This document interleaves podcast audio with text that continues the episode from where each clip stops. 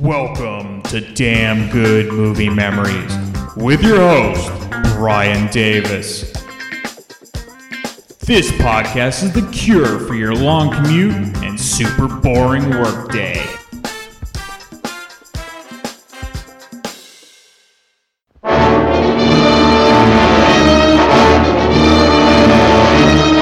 I tell you, gentlemen, science has agreed that unless something is done and done quickly, man, as the dominant species of life on Earth, will be extinct within a year.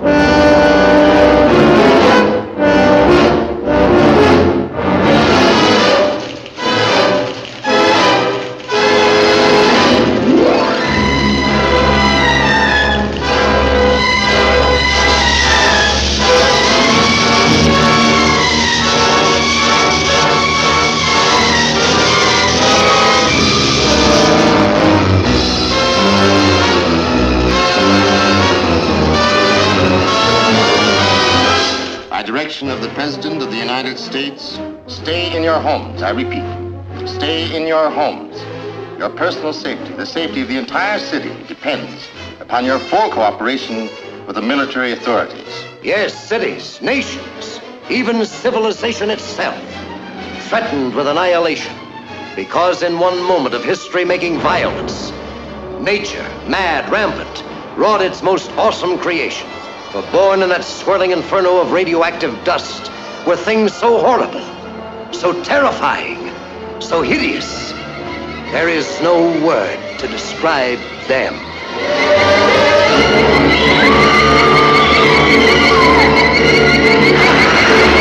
We may be witnesses to a biblical prophecy come true, and there shall be destruction and darkness come up in creation, and the beast shall reign over the earth. Yes, the earth, the skies above and the seas below, infested by swarms of nightmare creatures, crueler, deadlier than the armored giants of prehistoric eras. Here is a wild, headlong flight into terror as the desert erupts with the grim battle for survival. Here is a fear frenzied moment of suspense as mankind totters before a thing that multiplies faster than it can be killed. Here is a desperate plunge into the black depths of the earth where human courage challenges the brute force, the slashing jaws, the poison fangs that guard the subterranean nest where the beast spawns its terrible progeny. To all units, to all units, condition red. Drain 267 is the target area. Repeat, condition red. Drain 267 is the target area.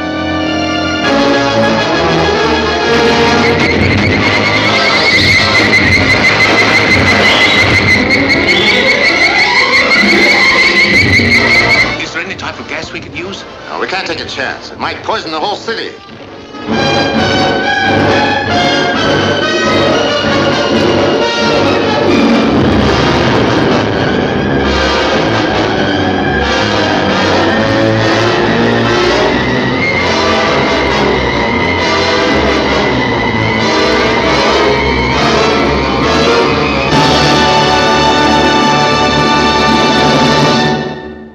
Hey there, it's Brian Davis, and for this week's episode, we're going to cover the movie Them from 1954.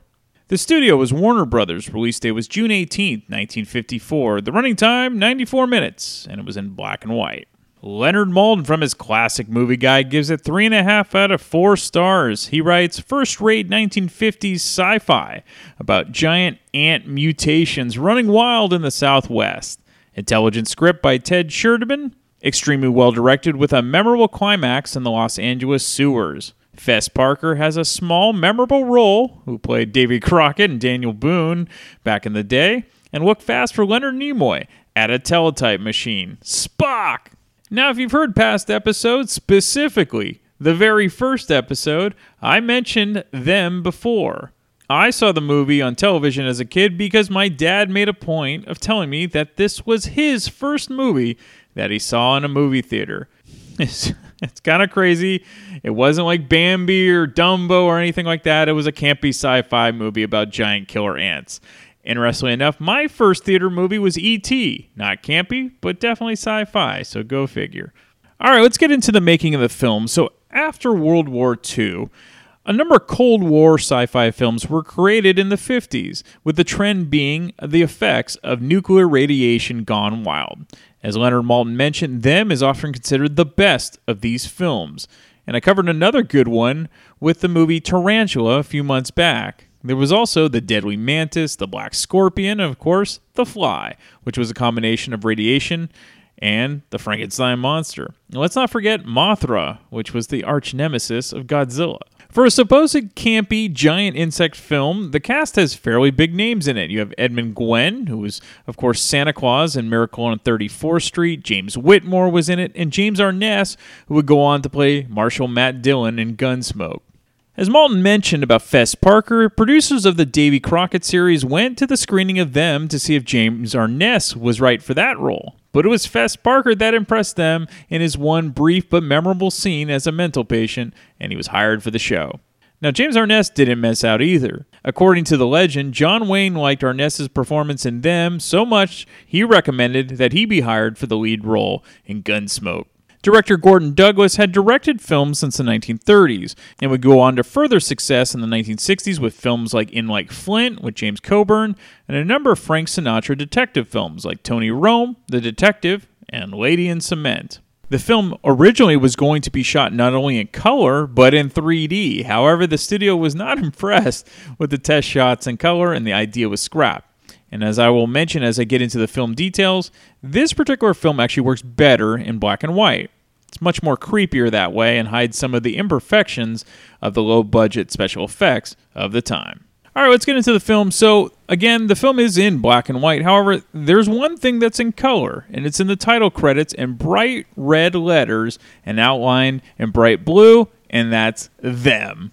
The film opens in a New Mexico desert as a report of a wandering young girl was called in. Two police officers drive out to the crime scene with the assistance of a police plane. The main officer is Ben Peterson, played by James Whitmore, and his partner Ed Blackburn, played by Chris Drake.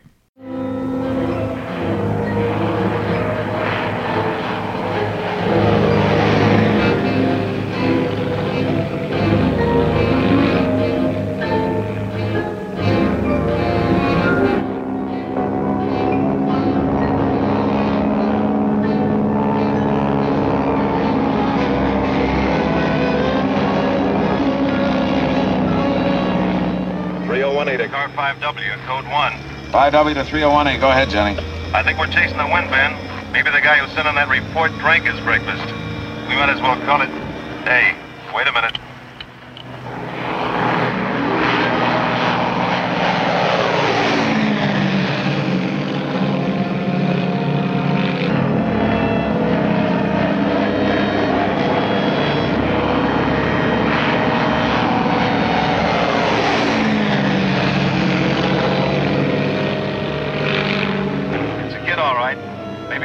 Off the road. I'll keep circling her until you pick her up. 10-10. 10-10.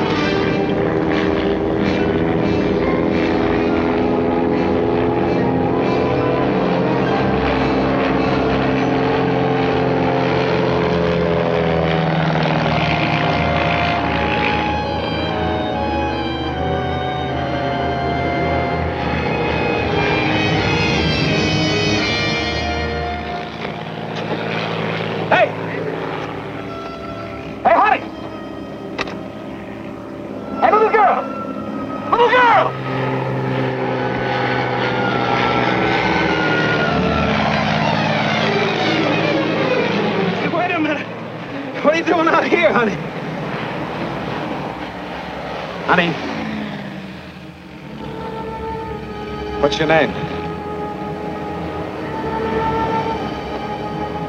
Who do you belong to?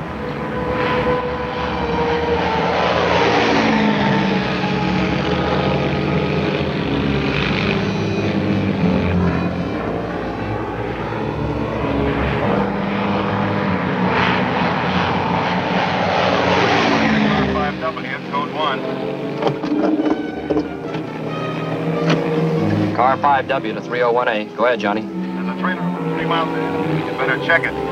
10-9, Johnny. I said there's a trailer about three miles ahead of you. Pull off to the side of the road. I didn't see anybody around it. You'd better check it out. 10-10. Okay, Johnny. 10-10. What's the matter with her? I don't know. Sunstroke? Ah, she's not sunburned. She couldn't have been out in the sun very long. Looks like she's in shock. Say, uh, Johnny spotted a car and trailer up ahead. Maybe she's from there. Yeah, maybe so.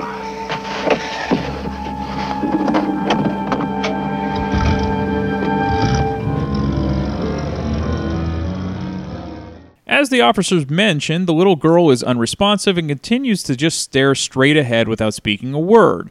She does end up falling asleep. The officers then drive to a badly damaged trailer that is parked nearby to investigate.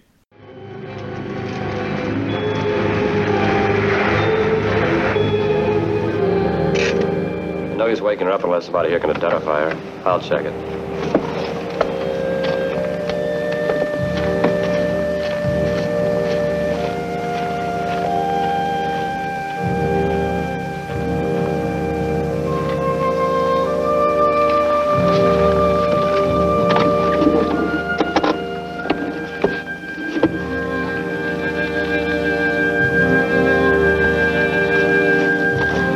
What is it?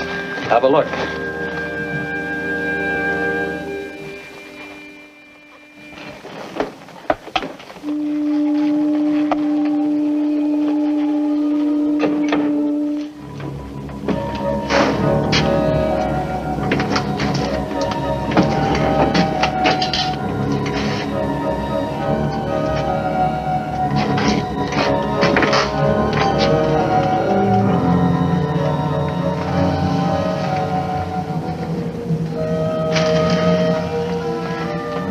Blood must be 10, 12 hours old.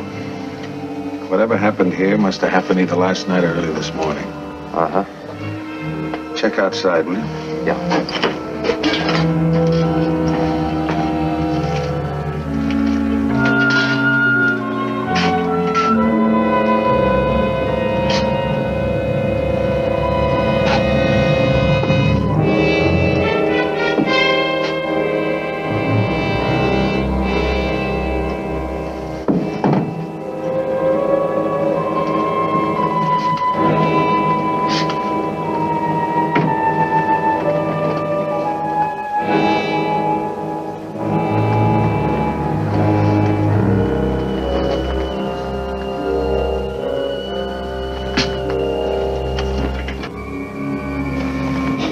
Traffic accident, was it? Uh-huh. This wasn't caved in, it was caved out. Did you find anything? No footprints or tire marks. Found this. I picked up just one. There's six or seven more scattered over there. Sugar. Yeah. Say, there's something over here you ought to take a look at. I don't know whether there's anything important or not, but see what you think. Mountain lions never come down into the desert. No, no cat ever lived leave a print like that. Maybe something was set down there. Bag or can or something like that. Yeah. Could be almost anything. Oh, I found these inside, Ed. Look, put in a call. Get fingerprint and moulage equipment out here right away. Ben, while investigating the trailer, noticed some cash scattered around, along with a gun that was recently fired. A police photographer arrives at the scene, along with an ambulance for the girl.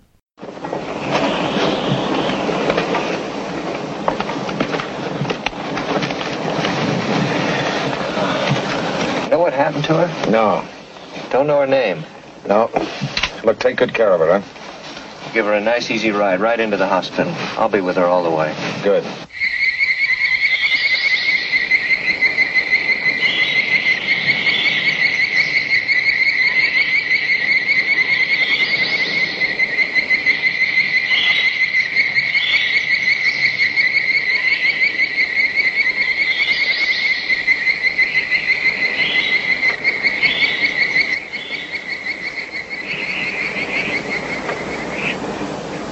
What was that? I don't know. Must have been the wind. It's pretty freakish in these parts. Yeah. Look, I'll be in there as soon as I can. I want to be there when she starts talking.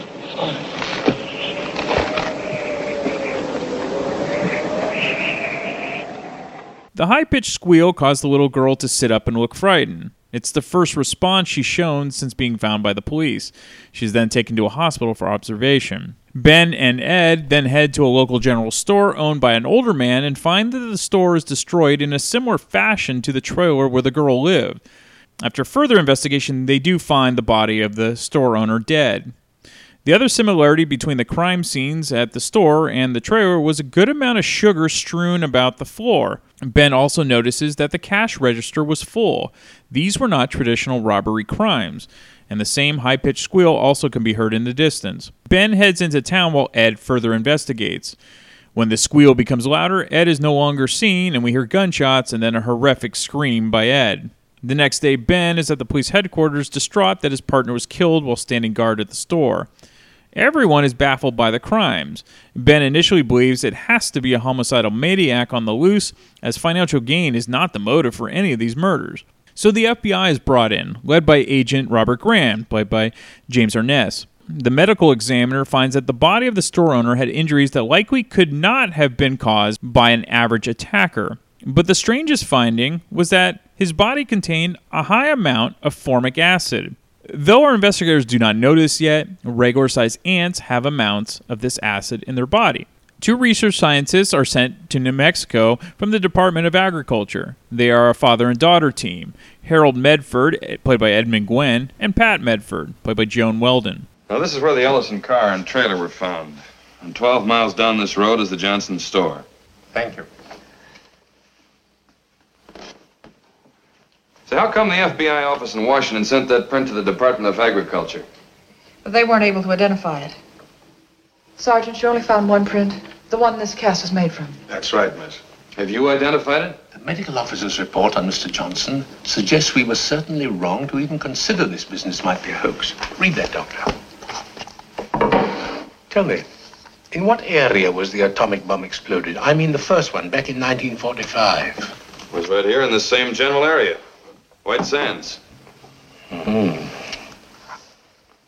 Huh. 1945. That's nine years ago. Yes, genetically, it's certainly possible. Now, look, we're grown up. There's no need to play footsie with us. As a matter of fact, we resent it.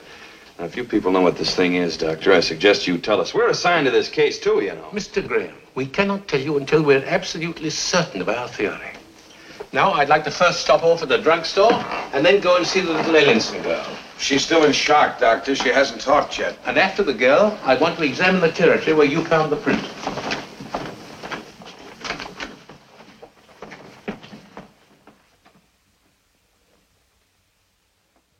Were saying?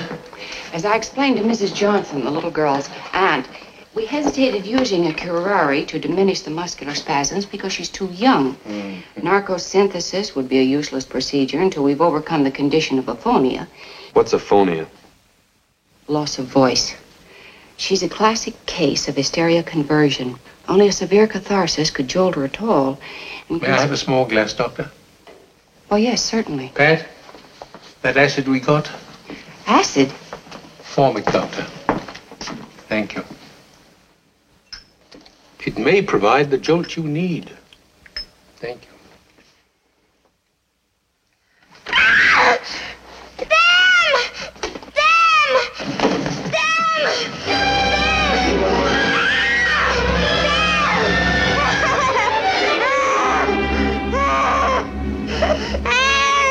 Visit the desert now, gentlemen? It's getting pretty late, Doctor. Later than you think.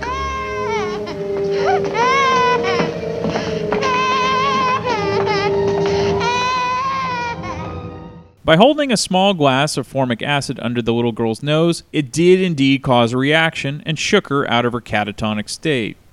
Ben and Robert take the doctors to the original crime scene in the desert. Harold's original theory is that some sort of strange mutation could have occurred from the atomic bomb test back in the mid 1940s. Harold finds a large print which astounds him. Over 12 centimeters. 12! That would make the entire. About two and a half meters in length. Over eight feet. See if there are more.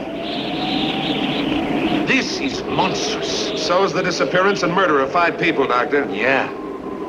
The direction of that print would indicate it came from That way. Perhaps, perhaps we should visit the store. There may be more there now. Now look here, Dr. Medford. Before we do any more visiting any place, I want to know exactly what this it is. Gentlemen, I understand your impatience. I know you two are concerned with solving what is essentially a local crime, but please believe me, I am not being coy with you. No. If I'm wrong in my assumptions, then no harm has been done. But if I am correct, and the mounting evidence only fortifies my theory, then something incredible has happened in this desert. In which case, none of us will dare risk revealing it, because none of us can risk a nationwide panic. A Panic?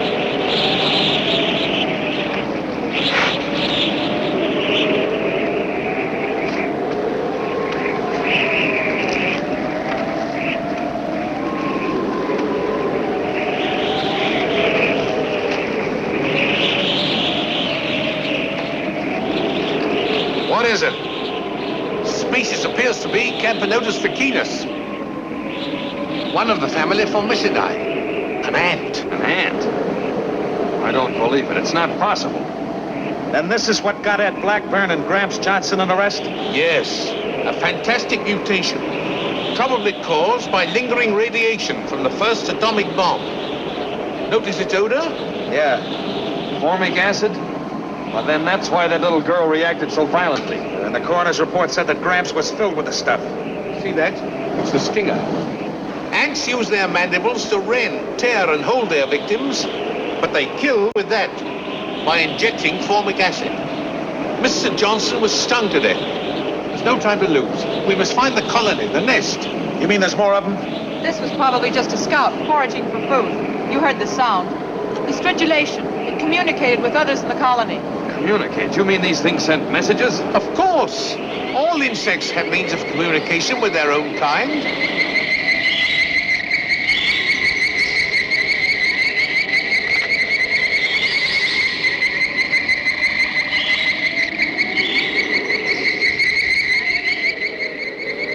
We may be witnesses to a biblical prophecy come true. And there shall be destruction and darkness come upon creation, and the beast shall reign over the earth.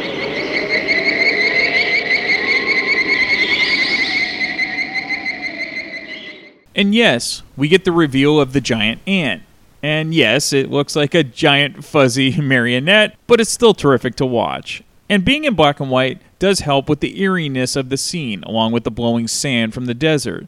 And as we heard, Harold yelled during the shootout, firing at the antennae of the ant renders them helpless.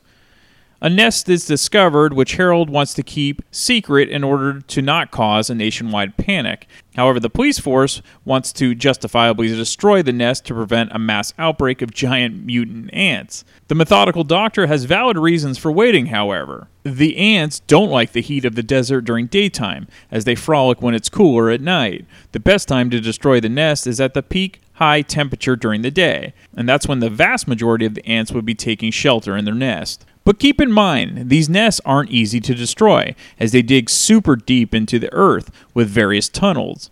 Flooding the nests is the best option, but since they're in the desert, a water supply just isn't feasible. Other options are extreme heat and then cyanide gas to destroy them. With missile launchers, a perimeter is formed around the nest that causes extreme heat, and one of the ants appears in the entrance of the nest. Then the gas is dropped inside. Next, Ben and Robert must go inside the nest with the flamethrowers to destroy all the ants still alive. Harold is too old to go on this mission, so Pat insists on going. Ben and Robert are against the idea, but they do realize they need her scientific knowledge, and they begrudgingly agree.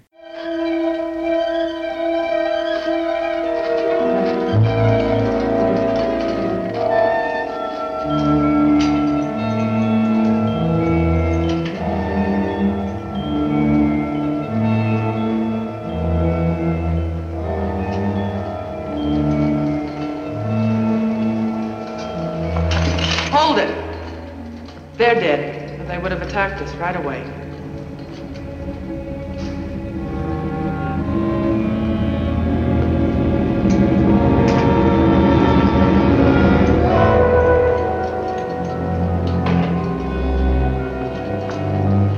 Look, held together with saliva.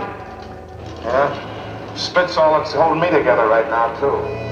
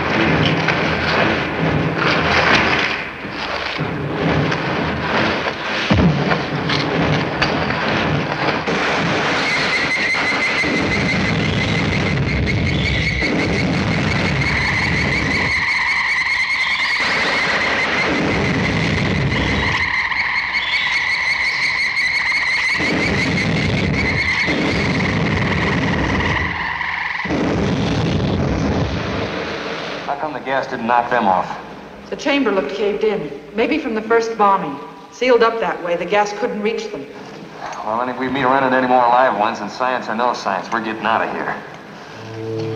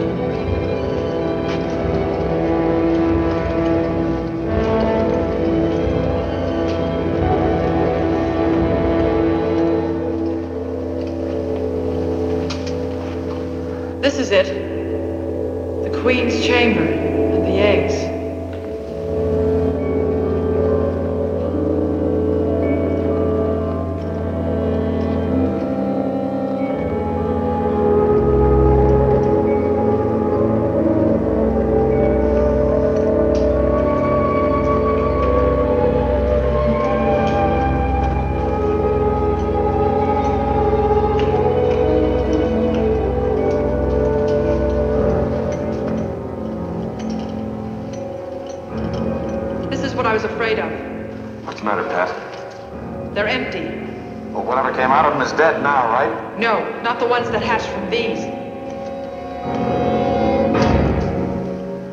Now destroy everything in here. Burn it. What? I said burn it! Burn everything!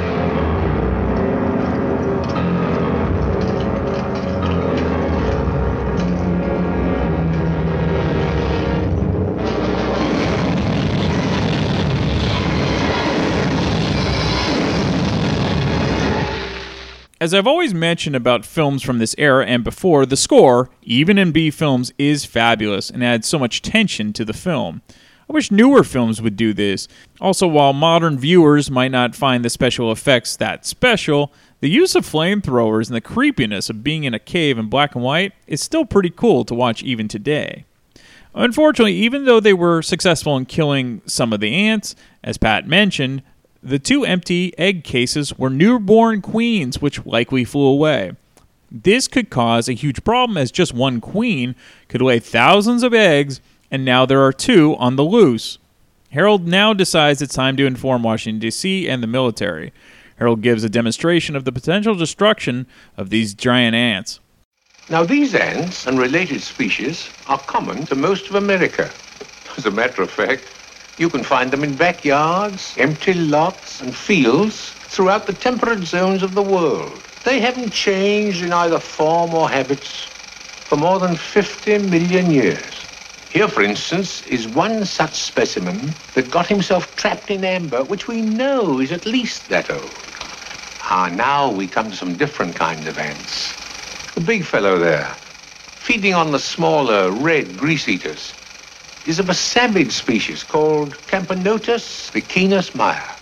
He's of a desert variety, very similar to the giant mutations we found in New Mexico. There is a side view of a small nest. Those white objects are ant eggs.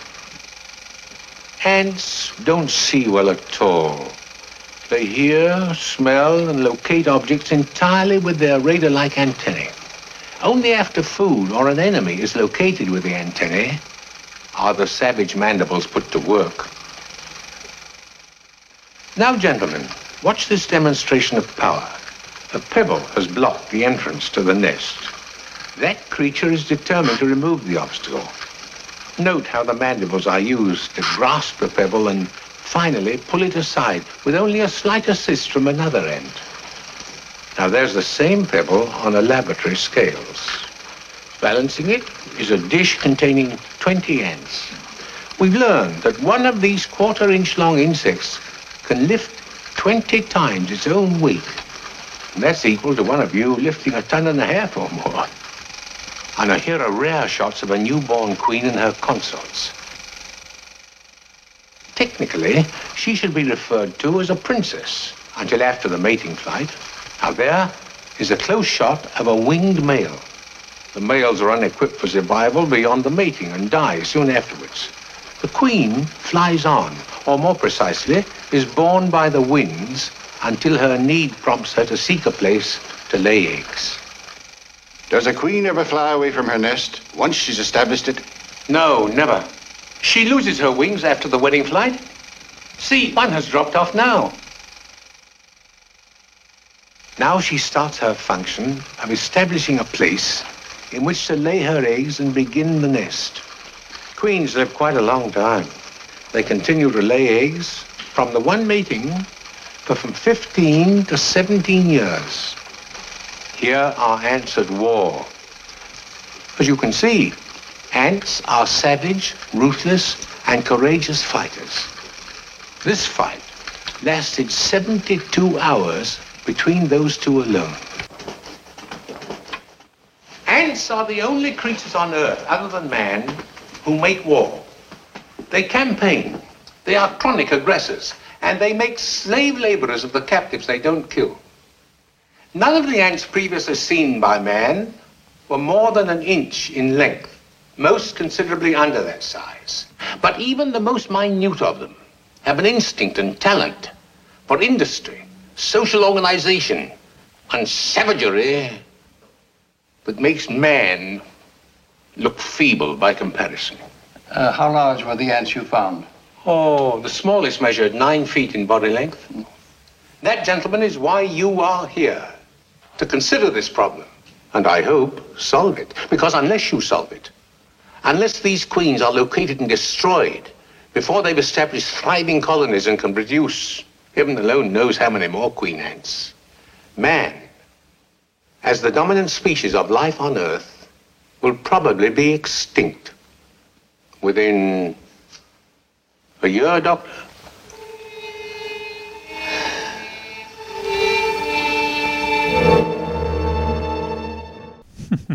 so cue the ominous music and now it's a full scale war against the giant ants, and we get to see a young Leonard Nimoy in one of his very early film roles.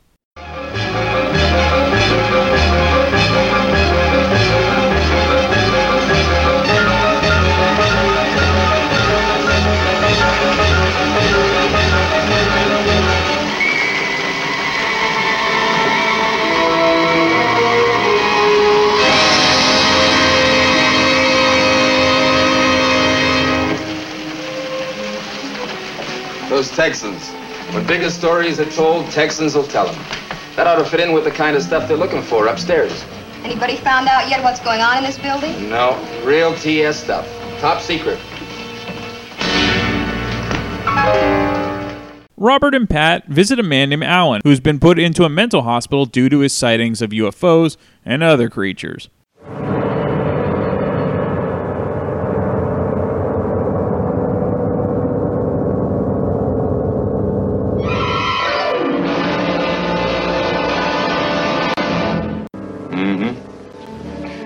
Okay, Kibbee, we'll meet you at the airport in 20 minutes then. Right. He says he's gonna have us in Brownsville in less than three hours, Doctor. Good. Good luck, Bob.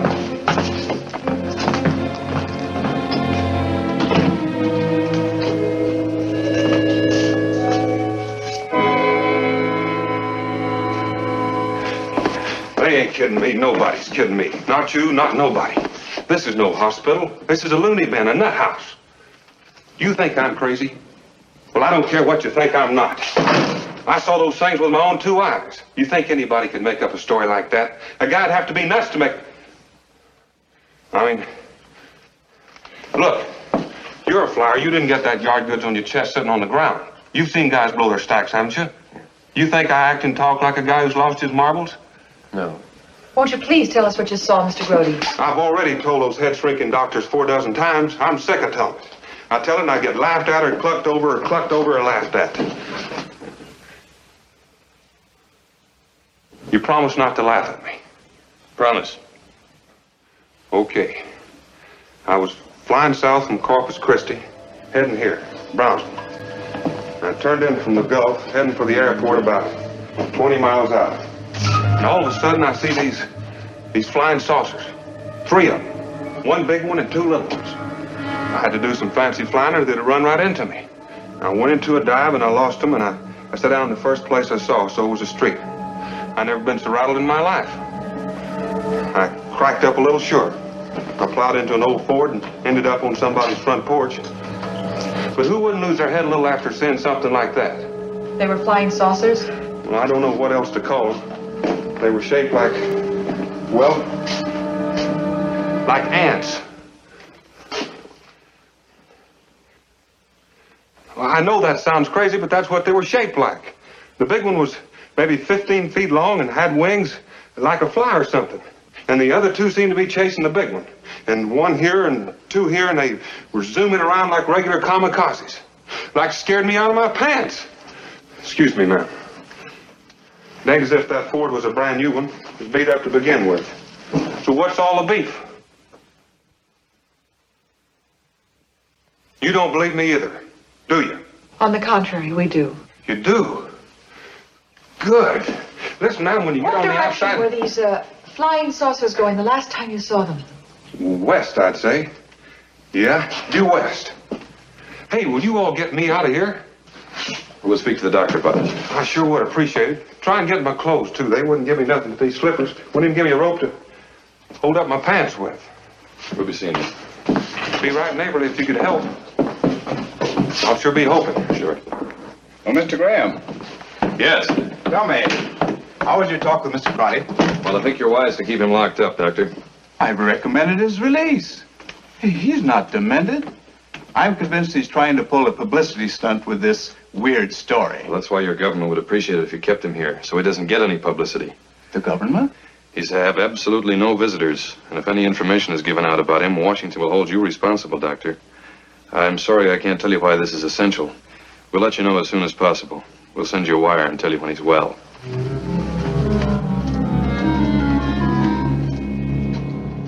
The ants are now not just limited to New Mexico. So, how will the military take them out? Well, you're just going to have to watch the final 30 minutes and find out. You get tons of scenes with up close giant ants, and parts of the ending might surprise you. As I mentioned before, this is the first movie my dad saw in the movie theater, so it's always been something I've known about. Now, look, it's not going to win any awards, definitely not, but even today, it's still very enjoyable to watch, even without the modern special effects, and in some ways, it's much better without the CGI, because all CGI kind of looks the same now. Also, while this might seem like a campy sci fi flick, the underlying message of the unknown effects of a nuclear fallout from weapons is still very much a hotbed topic of today. All right, some fun facts. The flamethrowers used in the movie were standard World War II weapons, and they were loaned by the U.S. Army. The actors handling the weapons were World War II combat veterans who had used them in battle. Joan Weldon revealed that the temperature reached 110 degrees during filming, and she and Edmund Gwenn were wearing wool clothing. Gwenn was struggling with advanced arthritis. Uh, Although it was unnoticeable to audiences, he was really in pain and was helped offset by his valet. The viewer never sees more than three giant ants at one time. That is all that were constructed in total. Now, the sound that the giant ants make as they approach their prey is a recorded chorus of bird voiced tree frogs that were located in the southeastern United States. Occasionally, a gray tree frog can be heard on the soundtrack as well, as these species can often be heard together at the same wetland. Now, the infamous Wilhelm scream appears often in this film. I could do an episode just on the phenomenon that this was used so much in films, but if you've ever heard the following scream, it all comes from the same recording throughout history. All right, as you remember when I did the Tarantula episode, a person that surprisingly loved that film was Lindsay. And so I'm like, well, if you like Tarantula, I should show you them. So how will she like them? Will she like it better than Tarantula or will like it equally? Or maybe she doesn't like it. Who knows? We're going to find out now as we talk to Lindsay, and then I'll be back next week to talk about yet another random movie from my DVD collection. Welcome back, and we're back with Lindsay, who just loves her giant insects. I do. Hi, everybody. Thanks for having me on the show again, Brian. It's good to be here and talking about big bugs. so, not bed bugs, but big bugs. Big bugs, yes. So I introduced Tarantula to you, which actually came out a year after them. Them was kind of like the beginning of the giant insect craze and the sci-fi craze of the 50s. And as I mentioned already, this was the very first movie that my dad saw in the theater. So um, before we get into them, just from what you remember, did you enjoy them or Tarantula better? This is tough because I got to be honest, I really loved both of these films. like, this had a great storyline and story arc. Like, it made sense, it was interesting. I liked how it was shot. Like, it, it was intelligent. Like, it was an intelligent kind of monster movie that may have even had some political implications to it, right? Or like it was trying to make commentary on the politics and and such of the time. I, I, don't know. I thought this was great. I mean, I loved Tarantula, but I actually think them is a slightly better movie. I, I am not dogging Tarantula at all by saying that. I really I have lost no love for those furry fiends. However, I just think that this was sort of a more cohesive, really intelligent movie. I, I, I like the way that the folks who created Tarantula made the scale look as interesting as it did for the spiders. Mm-hmm. Them, the ants are a little more campy, the actual ants themselves. Sure. But the film that kind of surrounded this, even including like how they changed locations so many times from like New Mexico to LA and then they went to DC and I don't know. It's I think them was a better film. Well, it's probably they probably had a bigger budget. I think Tarantula was a, a B film, whereas this I think was pretty much an A. Yeah, I mean, I Yeah. could see where this would have had real legitimate budget. I, I don't know. I, again, very surprised by these because I've not seen these films before. Um, and as you know, I'm not well versed in films from 40s, 50s, Mhm. or older. But I will say that I'm really surprised how well they're put together. Like, you hear stuff like a movie from the 50s about giant ants. You're like, this is going to suck.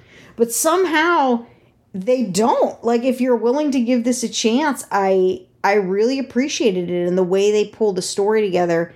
Even there's one part where you know, you've got this scientist and his daughter, right, who are trying to explain how this happened. Like, how did we get these giant ants? Right. Oh, you know, we had nuclear bomb testing, and that created a certain scenario which would allow for these giant ants to exist and thrive and threaten humanity.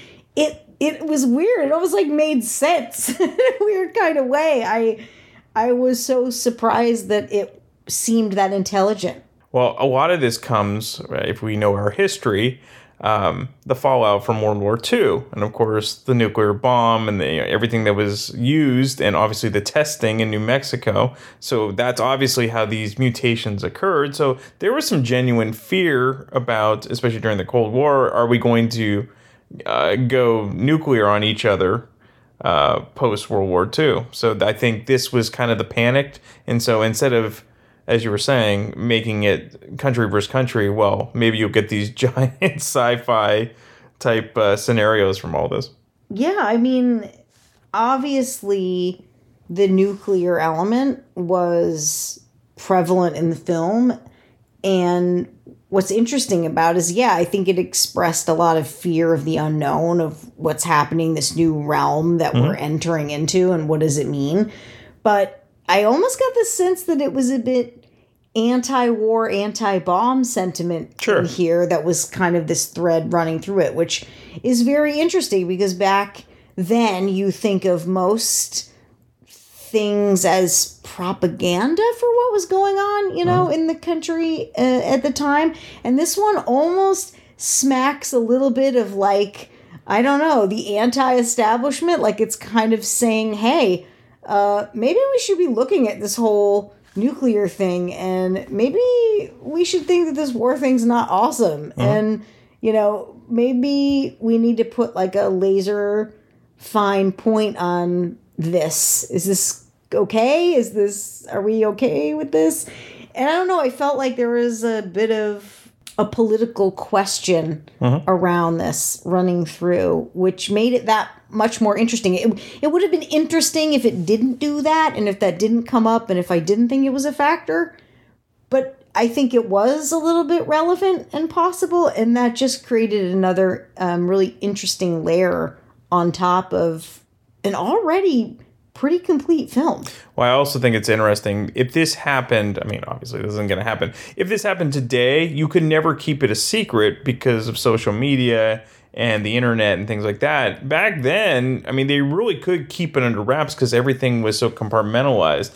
People in that town might have saw something weird, but as we found out from the one guy that was in the mental hospital, they decided to keep him in the mental hospital not because he was crazy, but because they didn't want to cause a panic. Yeah, I mean, and it's so funny. Can you imagine a moment where you're, you know, online at work or whatever, doing something socially, social media, whatever you're doing, and then all of a sudden you find out like there's Giant. martial law like here in the Bay Area? Like, yeah. I mean, nobody's gonna. First of all, nobody's gonna accept that. But second of all, you're right. Like the way news traveled back then, you had an opportunity to get ahead of it a little bit, mm. you know, if something kooky like that was going to occur. But now, I mean, oh my gosh, there's like no hope. And the second somebody saw something like that, it would be plastered oh, yeah. all over everything. The panic would ensue immediately. It would be so interesting. Like, if they tried to make this film today, I think, like we always talk about when we look at these older films and think, like, what would happen if it was made now versus then? Yeah, there'd be so much gratuitous violence and blood and like heads popping off and oh, like yeah. organs exploding when the ants come and get you. You don't need to do that. No, and you didn't see any of that or like the carnage that you would see mm-hmm. in the early New Mexico scenes sure. with the destroyed trailer and the destroyed general store. Like instead of it just being like, whoa, something bad happened here. What happened? It would be like this horrible like the gore. blood stained yeah. gory scene right well it's, it's it's it's lazy writing so instead of actually doing as you said the story arc and building tension we're just going to show you the gore because that's you know that that's a shock value this was a really good story though right like i feel like I feel weird even saying it. Like a story about giant ants who were formed from like the fallout of nuclear bomb testing in New Mexico was good. You should see it. Like it seems like a silly thing to say. Uh, you heard it from Lindsay. but I'm serious. Well, the cast is actually very good. So James Whitmore was a famous actor. Edmund Gwenn, I was I was telling you, I mean, he played Saint Nick. Uh, Kris Kringle in Miracle on 34th Street, which is a classic, and uh, James Arness was also very uh, popular as well. So this had a great cast. And then one of the guys, uh, Fess Parker, ended up being Davy Crockett on the Disneyland, you know, TV show. So You point out a lot of character actors in this Yeah. too who popped up in famous Yeah. TV and film. Of yeah, one of them was in Leave It to Beaver. The guy with the glasses was uh, uh, he was kind of the oafish guy, Lumpy. It was Lumpy's father. Lumpy. But I think his name was like Charles or something like that. So it was Lumpy. Because everyone remembers Eddie Haskell, but no one remembers Lumpy. Anyways, Lumpy's father. I, I do. He's a character actor. remember him. In any case, this is a must watch. You, uh, I'm going to show you nonstop giant ant movies and sci-fi I films. think I am Who would've guessed? kind of falling in love with this sci-fi campy 50s thing. I didn't think I'd like any of this, but when I gave into Tarantula reluctantly and really liked it, and then you put this one in front of me and said, "Oh, we can watch this." I'm like, "All right, you know, I'm not going to be naysay on this one. I'm going to Yeah. I'm going to go for it because I- really like Tarantula and that one surprised me and let me see if like this one gets me there too, you know? And honestly, like again, no, not dogging Tarantula, but this one was better and it definitely felt more like what could have been Hollywood like blockbustery film from back then, more so than what like Tarantula looked like. But this one had a great story and I never wondered what was going on or I never thought it was weird. People who may have listened to other times we've had conversations and I watch older films, one of my chief complaints is like I generally think I understand things in in film, but some of these older ones confuse me because the story arcs like leave out what I feel is These pertinent don't. information and I don't understand how we got from A to D, like what happened to B and C. And these don't. Like it's very clear what's going on and it's very easy to understand where the story arc is taking you and and to hold you your attention and and you know get what's happening. And uh, i really appreciate that about these. The science fiction ones don't really leave you hanging too much. So I, I would keep watching these and i would absolutely recommend this. I mean you've got to understand that the like plot is ridiculous. And you've got to understand that, of course, giant ants in like 1954 or whatever are going to look really campy. It like what else They were they going to that do? bad. But they don't look that bad. Number one, And black and white helps. black and white helps, but consider the day and consider how like novel this would have been for then. And I think you could get right past it. Like I don't think it will really bother you. No. You got to know what you're getting into before you get into it. But if you know that, I actually think most people would be like, "This was this was good." Yeah. All right, next, giant bees. Oh my gosh, I don't know. I, I have a little bit of PTSD from a my most recent bee experience. Some honeybees. Maybe this is why you. event. Maybe that's why they attacked you because they're like, "Oh, you like these giant insect oh movies? Oh We're gonna. Well, give if I you." had given it another week, I probably had would have had like thirty million bees up in there. Um, and being allergic doesn't help. Doesn't. So that was uh, that was not great. But yeah, maybe I have insects on the brain, like thinking about my whole bee experience. But I would watch other films like this, other weird, campy sci-fi 50s films i i can see where there may be people who just love this genre and ugh, can't believe i'm even gonna say this i may be one of those people Hell yeah! We got you into giant insects. Well, thank you for watching, Lindsay. No, thank you for inviting me to watch this one. This one was good. I give this one two um, thumbs up or antennas up or claws up or A pack of sugar cubes. yeah. Yeah, watch it. If you are ever in the San Francisco Bay Area and still love collecting or renting DVDs or VHS tapes, come check out Captain Video in San Mateo at 2837 South El Camino Real. Captain Video is open six days a week, and closed on Wednesday, and one of the last traditional video stores still running in the United States. New movies you can rent for $2.99 a day. Old movies you can rent for $2.99 for five days. And if renting isn't your thing, you can also purchase anything you find in the store. Be sure to tell Ira that you heard about Captain Video from the Damn Good Movie Memories podcast. Happy renting and happy collecting at Captain, Captain Video. Video. Come hang out and chill with Brian A. Davis and the Bad Beat. Wednesdays, 11 p.m. Eastern, right here on thatmetalstation.com.